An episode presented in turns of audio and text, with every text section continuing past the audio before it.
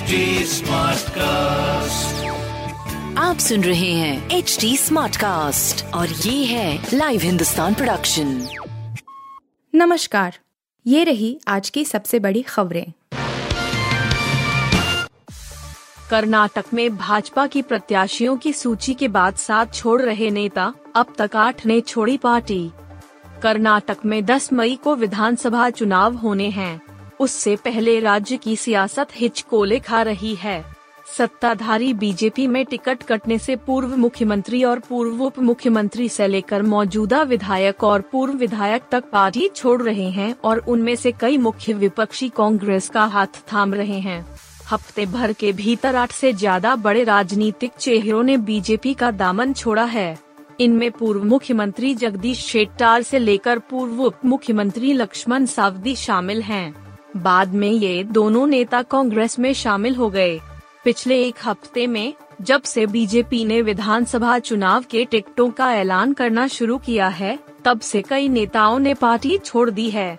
जगदीश शेट्टार ने आज ही कांग्रेस पार्टी का हाथ थामा है, जबकि पूर्व उप मुख्यमंत्री लक्ष्मण सावदी ने पार्टी छोड़ने के दो दिन बाद ही चौदह अप्रैल को कांग्रेस पार्टी ज्वाइन कर ली थी।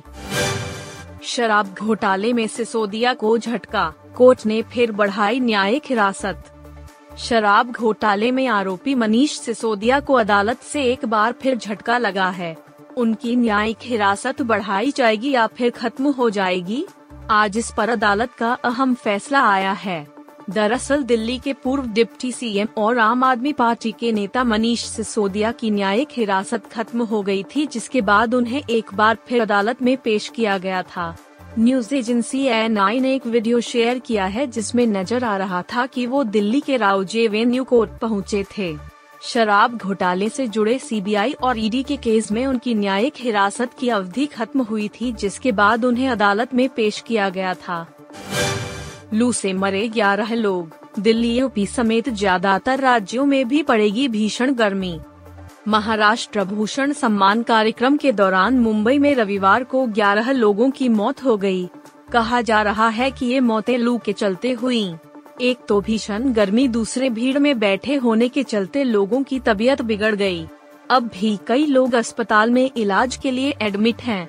अप्रैल अभी आधा ही बीता है और इस तरह मुंबई जैसे शहर में गर्मी ने चिंताएं बढ़ा दी हैं। इस बीच मौसम विभाग का अनुमान है कि देश के अन्य राज्यों में भी गर्मी तेजी से बढ़ने वाली है। पंजाब, हरियाणा, चंडीगढ़, दिल्ली, बिहार, पश्चिम बंगाल, उत्तर प्रदेश, मध्य प्रदेश जैसे राज्यों में अगले कुछ दिनों में तापमान तेजी से बढ़ेगा। मौसम विभाग का कहना है कि अगले कुछ दिन भीषण गर्मी वाले हो सकते हैं। दिल्ली के अलावा यूपी, हरियाणा, पंजाब, बिहार, राजस्थान और एम पी समेत उत्तर भारत के ज्यादातर राज्यों में भीषण गर्मी रहेगी और लू भी चलेगी।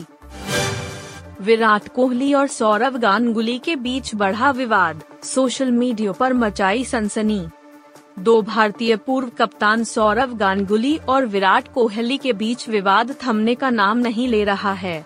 हाल ही में जब रॉयल चैलेंजर्स बेंगलोर और दिल्ली कैपिटल्स के बीच खेले गए आई पी एल दो हज़ार तेईस के मुकाबले के दौरान इनका आमना सामना हुआ था, तो भी दोनों के बीच काफी गर्मा गर्मी देखने को मिली थी।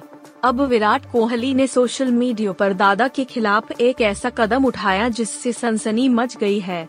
खबर है कि किंग कोहली ने सौरव गांगुली को अपने इंस्टाग्राम हैंडल से अनफॉलो कर दिया है। उन्होंने यह कदम आर सी बी बनाम डी सी मुकाबले के बाद उठाया। इससे पहले वह पूर्व बी सी सी आई अध्यक्ष को फॉलो करते थे। शरद पवार ने भी मानी पार्टी में फूट की बात, बोले दबाव में साथ छोड़ सकते हैं विधायक। राष्ट्रवादी कांग्रेस पार्टी के कुछ विधायक दल बदल कर सकते हैं। सोमवार को शिवसेना, उद्धव बाला साहेब ठाकरे के नेता संजय राउत ने यह दावा किया है। हाल ही में उन्होंने राकांपा प्रमुख शरद पवार से मुलाकात की थी। कहा जा रहा है कि एन सी पी नेता अजित पवार और पार्टी सुप्रीमो के बीच आंतरिक खींचतान जारी है। राउत ने जानकारी दी है कि पवार ने साफ कर दिया है कि वह भारतीय जनता पार्टी के साथ नहीं जाएंगे। बैठक को लेकर राज्यसभा सांसद ने कहा, उन्होंने कहा है कि सीबीआई, ईडी, आर्थिक अपराध शाखा और पुलिस की मदद से जिस तरह शिवसेना टूटी, उसी तरह का दबाव एनसीपी को तोड़ने के लिए भी किया जा रहा है। आप सुन रहे थे हिंदुस्तान का डेली न्यूज रैप, जो एचटी स्मार्टकास्ट की एक बीटा संस्करण का हिस्सा है। आप हमें फेसबुक, ट्विटर और इंस्टाग्राम पे एट एच टी स्मार्टकास्ट या podcast at Hindustan times dot com पर ईमेल के द्वारा सुझाव दे सकते हैं।